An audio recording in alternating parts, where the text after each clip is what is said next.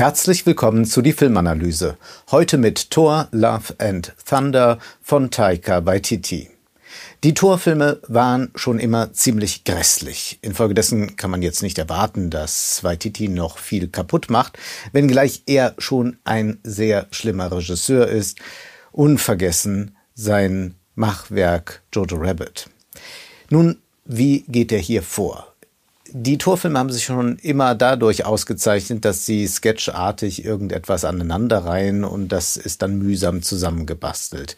Dieser Flickenteppich, der entsteht auch hier. Es ist so ein fröhliches Nebeneinander von Stilen, von Figuren, von Welten, Planeten, auf die man reist. Nun ja, das Ganze ist nie originell. Es ist manchmal überraschend, was auf das eine folgt, aber es ergibt sich daraus nicht in irgendeiner Weise eine Ästhetik, die noch rückführbar ist dann zu einem Regisseur es entsteht dabei nicht irgendetwas, was hängen bleibt. Man könnte eher sagen, es ist so ein Mix aus all den Marvel-Filmen, die schon mal da waren, und ein Mix aus anderen Comic-Verfilmungen, die man so mit eingespeist hat. Thor, wieder gespielt von Chris Hemsworth, der reist nun nach seinem letzten Abenteuer mit den Guardians of the Galaxy von Planet zu Planet. Thor ist ja der Problemlöser, wenngleich er auch immer großes Chaos dann oft anrichtet. Gemeinsam mit den Guardians of the Galaxy ist er als Eingreiftruppe unterwegs auf allen Planeten, um dort irgendwie wieder alles ins Lot zu bekommen, auch wenn das dann mitunter nicht gelingt. Er steckt in einer Motivationskrise und in einer Sinnkrise. Er muss sich dringend einem Fitnessprogramm unterziehen, um wieder ganz der Alte zu sein. In New Asgard trifft er seine Ex-Freundin Jane Foster, gespielt von Natalie Portman. Sie kann nun als Mighty Thor auftreten, denn von Thors Hammer Mjölnir ist etwas äh, zu ihr herübergekommen. Sie hat äh, diese Überbleibsel aufgelesen und nun ist auch sie mit einer Superheldenkraft ausgestattet. Die braucht sie auch dringend, denn Jane Foster ist sehr krank. Aber wenn sie diese Ausflüge als Mighty Thor macht, wenn da in anderen Welten gekämpft wird, dann ist sie eine andere, dann ist sie vital. Jedoch kosten diese Einsätze sie auch ungeheuer viel Kraft, so dass sie immer geschwächter zurückkommt, dass man sie dann immer blasser dort im Krankenbett vorfindet. Und schon bald naht ja eine existenzielle Bedrohung. Diese wird verkörpert von Christian Bale, Gore, der Götterschlechter tritt auf. Er will alle Götter töten. Aus Rache. Er sieht aus wie ein Mix aus Voldemort und Gollum. Er ist zum einen wie der Rattenfänger von Hameln, der Kinder verschleppt von der Erde und sie an einen finsteren Ort führt. Zum anderen ist er der trauernde Vater, trauert um seine Tochter. Und so stellt er die Theodizee-Frage, wie konnten die Götter das, obwohl ich sie gebeten habe, es nicht zu tun, es zulassen, dass die Tochter stirbt. Und nun gibt es für ihn nur noch eines, den Tod rächen den Tod seiner Tochter. Folglich will Gore nun die Götterdämmerung einläuten. Das ist mal ganz bunt, das ist mal in einem Zack Snyder 300 schwarz-weiß, wir sind mal in einem goldenen antiken Saal und wähnen uns in einer Barockoper und dann tritt auch noch Russell Crowe als Zeus auf. Nun gehören zur griechischen Antike selbstverständlich orgiastische Feste. Und auch nur daran ist dieser Zeus interessiert. Er möchte gar nichts wissen von den großen Verwerfungen, von denen Thor berichtet. Er möchte sich berauschen am Wein, an den nackten Körpern der Frauen und Männer. Und auch Thor muss blank ziehen. Es ist sehr bezeichnend, wie distanziert die Kamera bei all dem bleibt, wie sehr sie zwar die Blicke der einzelnen Protagonisten verfolgt, wie aber zugleich eine große Schamhaftigkeit zu verspüren ist. Nein, diese Marvel-Filme, die gehen nicht im orgiastischen Fest auf. Diese Marvel-Filme sind ja ungeheuer keusch. Diese Marvel-Filme zeigen uns nie erotische Szenen. Sie zeigen uns zwar enorm gestellte Körper, Körper, fast pornografische Körper könnte man sagen, aber es gibt tatsächlich nicht das, was man eigentlich auch von Göttern erwartet, nämlich den Rausch, das Fest, die Übertretung. Das ist ganz erstaunlich, dass diese Welt, die hier gezeigt wird, zwar schön gülden ausstaffiert ist, dass man aber doch merkt, dass äh, die Kamera froh ist, das Ganze recht bald wieder zu verlassen und sich den ernsten Problemen zu widmen oder sich den Albernheiten zu widmen. Die gibt es natürlich auch zuhauf bei Taika Waititi. Nun, wir erleben hier eine Kultur des Samplens und Remixens, wie wir sie seit 30 Jahren laufend im populären Kino erleben. Thors Ex-Freundin Jane bzw. Mighty Thor, sie steht vor allem für eine Frau, die Opferbereitschaft zeigt, die für ein höheres Prinzip, für das Gute auf der Welt bereit ist, sich zu opfern. Sie ist bereit zu kämpfen und sich hinzugeben, damit Thor, damit die Kinder, damit das Gute überlebt. Hier ist der Film viel mehr bei sich. Hier ist er eigentlich an dem Ort, wo wir fast alle Marvel-Filme ansiedeln können. Und wir sollten uns von diesem Humorigen am Anfang gar nicht so sehr irritieren lassen. Der Film meint es eigentlich sehr ernst. Und er entwirft auch ein Second Life-Konzept, könnte man sagen. Denn Jane Foster liegt da, bleich, kraftlos im Bett, aber wenn sie Mighty Thor wird, dann ist sie plötzlich die Starke, dann entflieht sie in eine andere Welt und wir mit ihr. Es findet nämlich dann nicht einfach irgendwo da draußen vor dem Krankenhaus statt, diese großen Kämpfe, sondern sie finden dann tatsächlich in einer anderen Welt statt. Diese Haltung, äh, die hier eingenommen wird, ist doch eigentlich die des Zuschauers. Also der Zuschauer, der sitzt und sich das Ganze ansieht und dann in andere Welten schlüpfen kann. Oder derjenige, der Computer spielt und in andere Welten schlüpft. Und so ist das auch hier. Man lässt den doch äh, äh sehr brüchigen Körper äh, einmal liegen und wird jemand anders. Dieses Versprechen ist es, was natürlich das Kino auszeichnet. Und wir haben damit auch zugleich so eine Metaverse Komponente in dem Film. Ohnehin können wir bei den einzelnen Planeten, den einzelnen Ästhetiken, die aufgegriffen werden, tatsächlich an so eine Metaverse-Erzählstruktur denken. Dabei geht es wie so häufig um die große Sinnsuche. Warum sind wir hier? Äh, was ist eigentlich das Wichtige im Leben? Nun, wir müssen erst einmal festhalten, die Postmoderne ist keineswegs zu Ende. Die Postmoderne ist nur ernster geworden. Eine Zeit lang hat man Postmoderne gern gleichgesetzt mit einem fröhlichen Anything Goes. Aber es gibt auch ein ernstes Anything Goes. Und Taika Waititi bringt nun das Ernste und das Fröhliche Anything Goes stilistisch wie auch narratologisch wie auch ideologisch zusammen.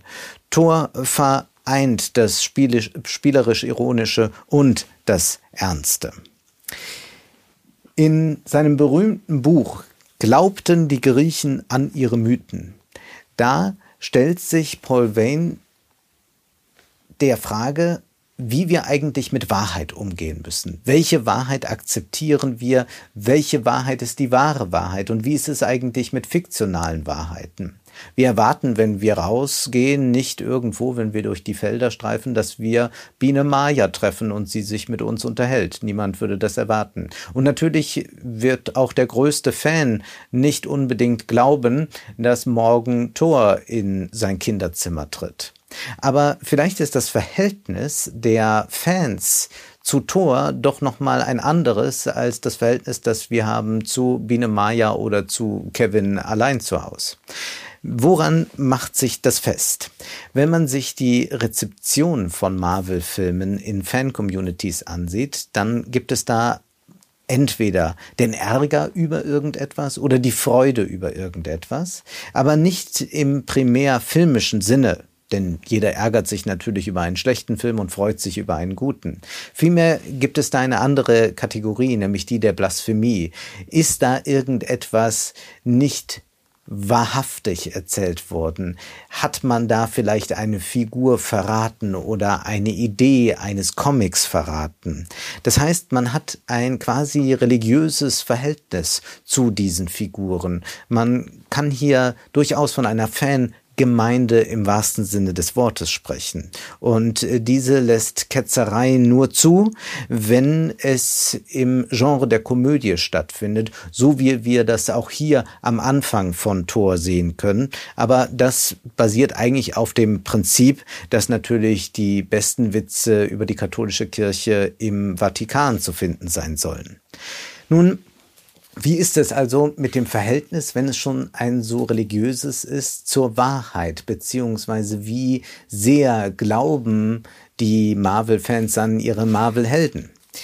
Bei Paul Vance zu lesen, denn die griechische Mythologie, deren Bindung an die Religion mehr als locker war, ist im Grunde nichts anderes gewesen als eine sehr volkstümliche Literaturgattung, ein sehr weites Feld vor allem mündlicher Literatur, sofern das Wort Literatur vor der Unterscheidung von Realität und Fiktion als das Legendäre noch leichthin Eingang fand, überhaupt schon angebracht ist.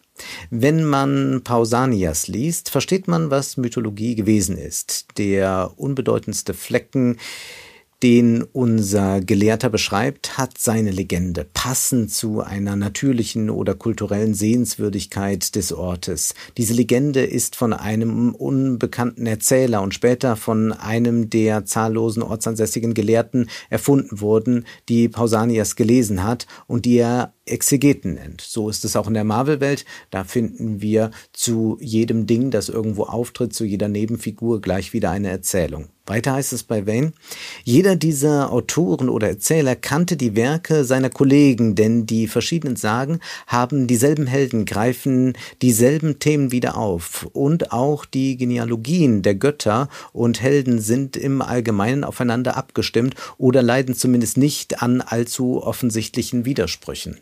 Auch das können wir natürlich vorfinden im Marvel-Universum. Man muss das Universum kennen, man muss es wieder aufgreifen und äh, jeder Regisseur arbeitet sich dann an dem ab, was äh, die Vorgänger hinterlassen haben. Dasselbe gilt für die Drehbuchautoren.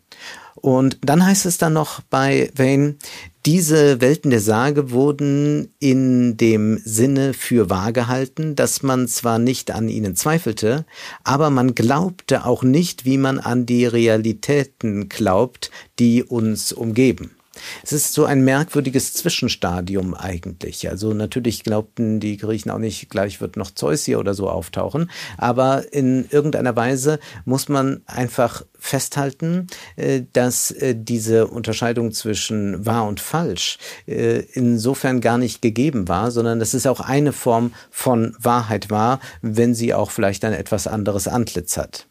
Wie rezipiert man denn nun diese Marvel-Filme? Da ist ja diese Sehnsucht nach Religion und natürlich ist diese da, wo es sich um Götter dreht. Die Marvel-Filme nehmen die Fans stark ein. Sie erwarten eigentlich schon, dass man einen tieferen Sinn, dass man vielleicht sogar etwas wie eine Offenbarung in ihnen finden kann. Aber passt das dann eigentlich zusammen, diese Sehnsucht nach etwas doch Wahrhaftigen mit einem Anything Goes in der Ästhetik und in den verschiedenen Stilmitteln? Eigentlich ist die Frage falsch gestellt.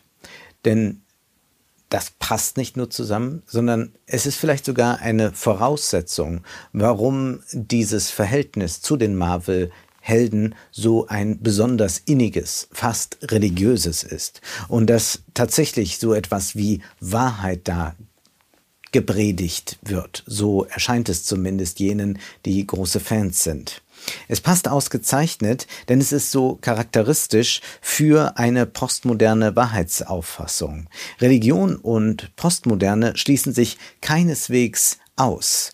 Wir dürfen nicht äh, die Kritik an den Institutionen, also den Anti-Institutionalismus, verwechseln mit einer Kritik der Religion oder einer Kritik der Idee von Gott oder irgendetwas Höherem.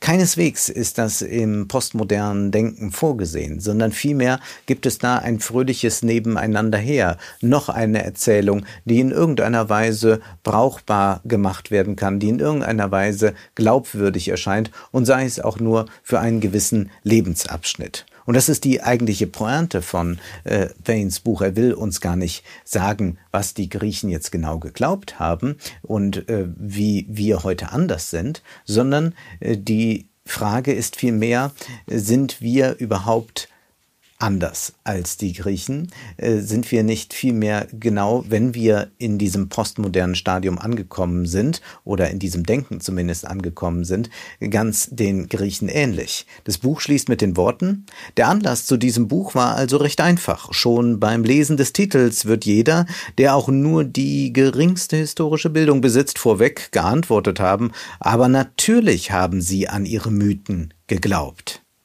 Wir wollten nur, dass das, was ihnen so selbstverständlich war, es auch für uns ist und die Implikationen dieser ursprünglichen Wahrheit freilegen. Plädiert wird hier für einen Wahrheitspluralismus. Äh, damit sind natürlich Tür und Tor offen für alles Mögliche, woran man dann glauben kann oder nicht. Und genau da steckt natürlich äh, diese große Beliebigkeit drin, die uns Marvel anbietet wenn wir aus dem Kino rausgehen und den neuen Hype um die Astrologie erleben oder den Glauben jetzt neuerdings an das Universum, also in das man eingeht, auf Todesanzeigen ist immer häufiger jetzt zu lesen, äh, äh, möge das Universum ihn sanft aufnehmen und so weiter. Wenn wir an die sinnstiftenden Populärerzählungen denken, dann merken wir, dass wir eine Wahrheitspluralität davor finden, die gepaart wird jetzt bei diesem Torfilm mit einer Stilpluralität, wie auch natürlich äh, diese äh, ganzen Glaubensrichtungen, wie immer man sie nennen möchte, in verschiedenen Stilrichtungen zu erleben sind. Die Wahrheitsfrage ist dann in ihrer Absolutheit tatsächlich nicht mehr so wichtig. Postmodern gesagt geht es dann nur noch darum, ob etwas viabel ist, also gangbar. Und diese Gangbarkeit ist es, die Marvel so erfolgreich macht. Wir baden ja nicht da nur in einem Ozean der Beliebigkeit, sondern zugleich ist es auch ein Swimmingpool, der klar abgesteckt ist. So ist das Marvel-Universum. Dort finden wir immer nur Marvel-Helden, aber alles wird darin aufgenommen. Es ist aber nicht eine existenzielle Freiheit, der wir ausgesetzt sind und mit der wir uns in irgendeiner Weise dann konfrontieren müssen. Es ist also exakt nicht wie in Everything, Everywhere, All at Once, sondern es ist tatsächlich so eine Lebenshilfe, Lebensstütze, die angeboten wird.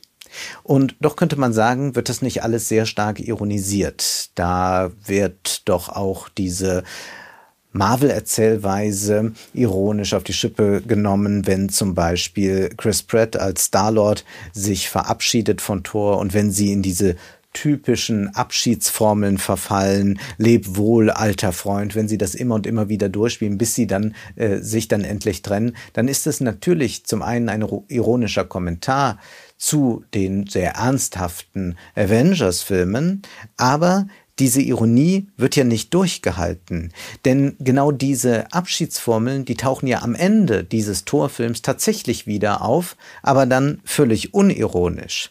Und hier kann man wieder einmal erkennen, so etwas wirkt also auch, selbst wenn man schon davor aufgeklärt wurde darüber. Es gibt ein schönes Beispiel von Slavoj Žižek, der mal erzählte, dass er in einem Museum die Aufgabe hatte, irgendein Bild zu interpretieren, das man ihm zuwies. Ihm fiel allerdings nichts ein und so legte er einfach los und sagte, wir müssen jedes Bild vielleicht erst einmal so betrachten, dass es noch einen zweiten Rahmen gibt, der um das Bild liegt. Zizek hat in einem Buch darüber geschrieben und gesagt, dass er sich das einfach nur ausgedacht hatte. Ihm fiel einfach nichts ein. Die Finte von Zizek ist nun aber, dass er dies am Anfang eines Buchs erzählt, dann einige hundert Seiten weiter schreibt er, wenn wir ein Bild betrachten, sollten wir uns immer vergegenwärtigen, dass es noch einen weiteren Rahmen um das Bild gibt. Aber jetzt ist es nicht mehr ironisch, was Zizek macht. Das war aber natürlich von Zizek keine Schusseligkeit, sondern er wollte uns vielmehr darauf hinweisen, dass selbst wenn wir vorher schon die Lektion der Aufklärung gelernt haben, dass das einfach Nonsens war von ihm, dass wir plötzlich aber an diesem Gedanken Gefallen gewinnen können und dass es dann für uns gangbar ist, so zum Beispiel über ein Bild nachzudenken. Ähnliches können wir auch hier erleben. Wir wissen zwar um diese sehr pathetischen Abschiedsformeln, wir haben schon die Ironie geliefert bekommen, aber jetzt können wir auch noch einmal uns ganz hineinwerfen in diese Sentimentalität. Und dann ist da noch der Erzähler Kork, Taika Waititi spricht den, der ein bisschen an die unendliche Geschichte erinnernd auftritt. Auch er ist ein Vertreter dieser Ironisierung, aber es ist nicht einfach ein Typus der Spaßgesellschaft, sondern auch da steckt eine Ernsthaftigkeit drin. Es wird uns in diesem Film ganz klar gesagt, es geht darum, die Netten zu beschützen, für das Gute zu kämpfen, für die Guten zu kämpfen, vor allem für jene, die nicht so gut kämpfen können. Was hier eigentlich lanciert wird, ist so etwas wie die Ideologie eines gerechten Krieges.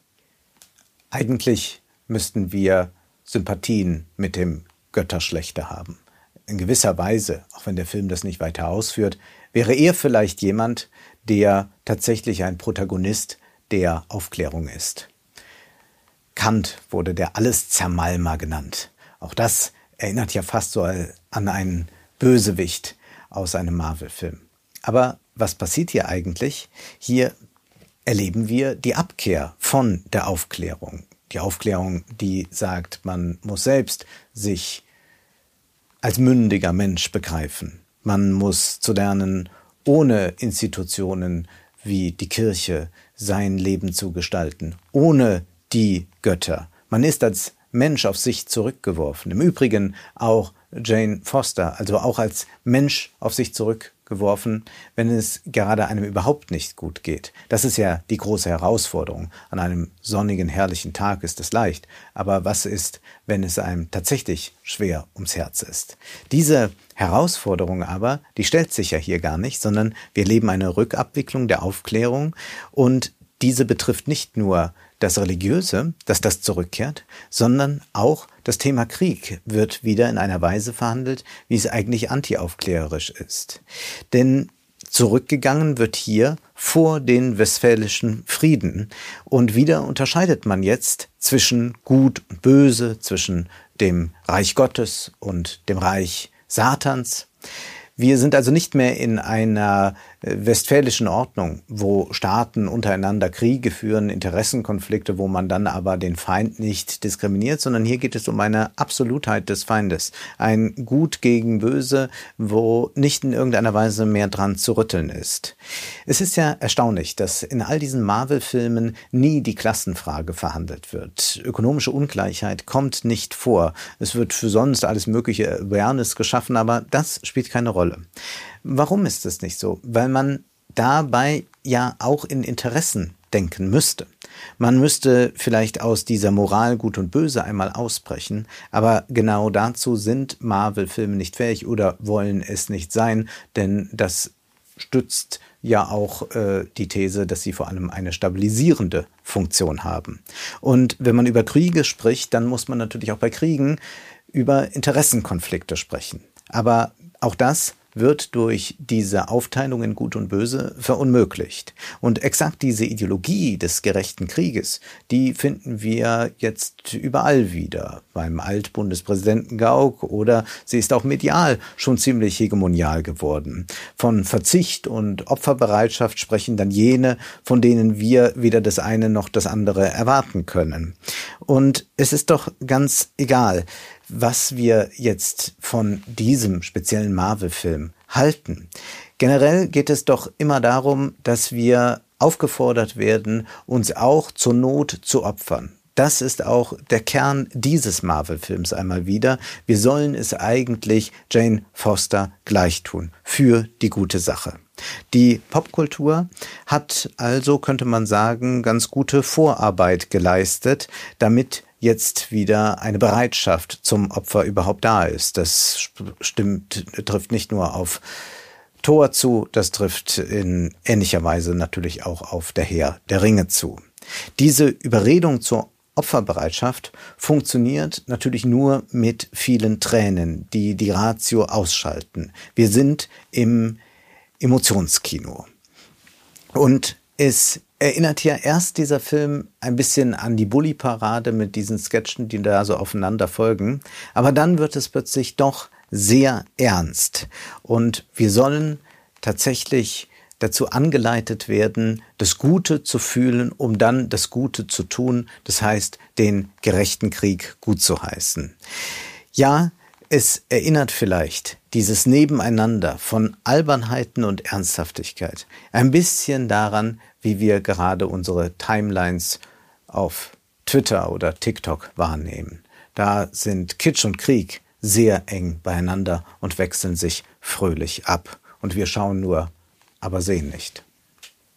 Das war die Filmanalyse mit Wolfgang M. Schmidt. Ihr könnt den Podcast finanziell unterstützen, entweder unter www.paypal.me-filmanalyse oder unter der in der Beschreibung angegebenen Bankverbindung. Vielen Dank.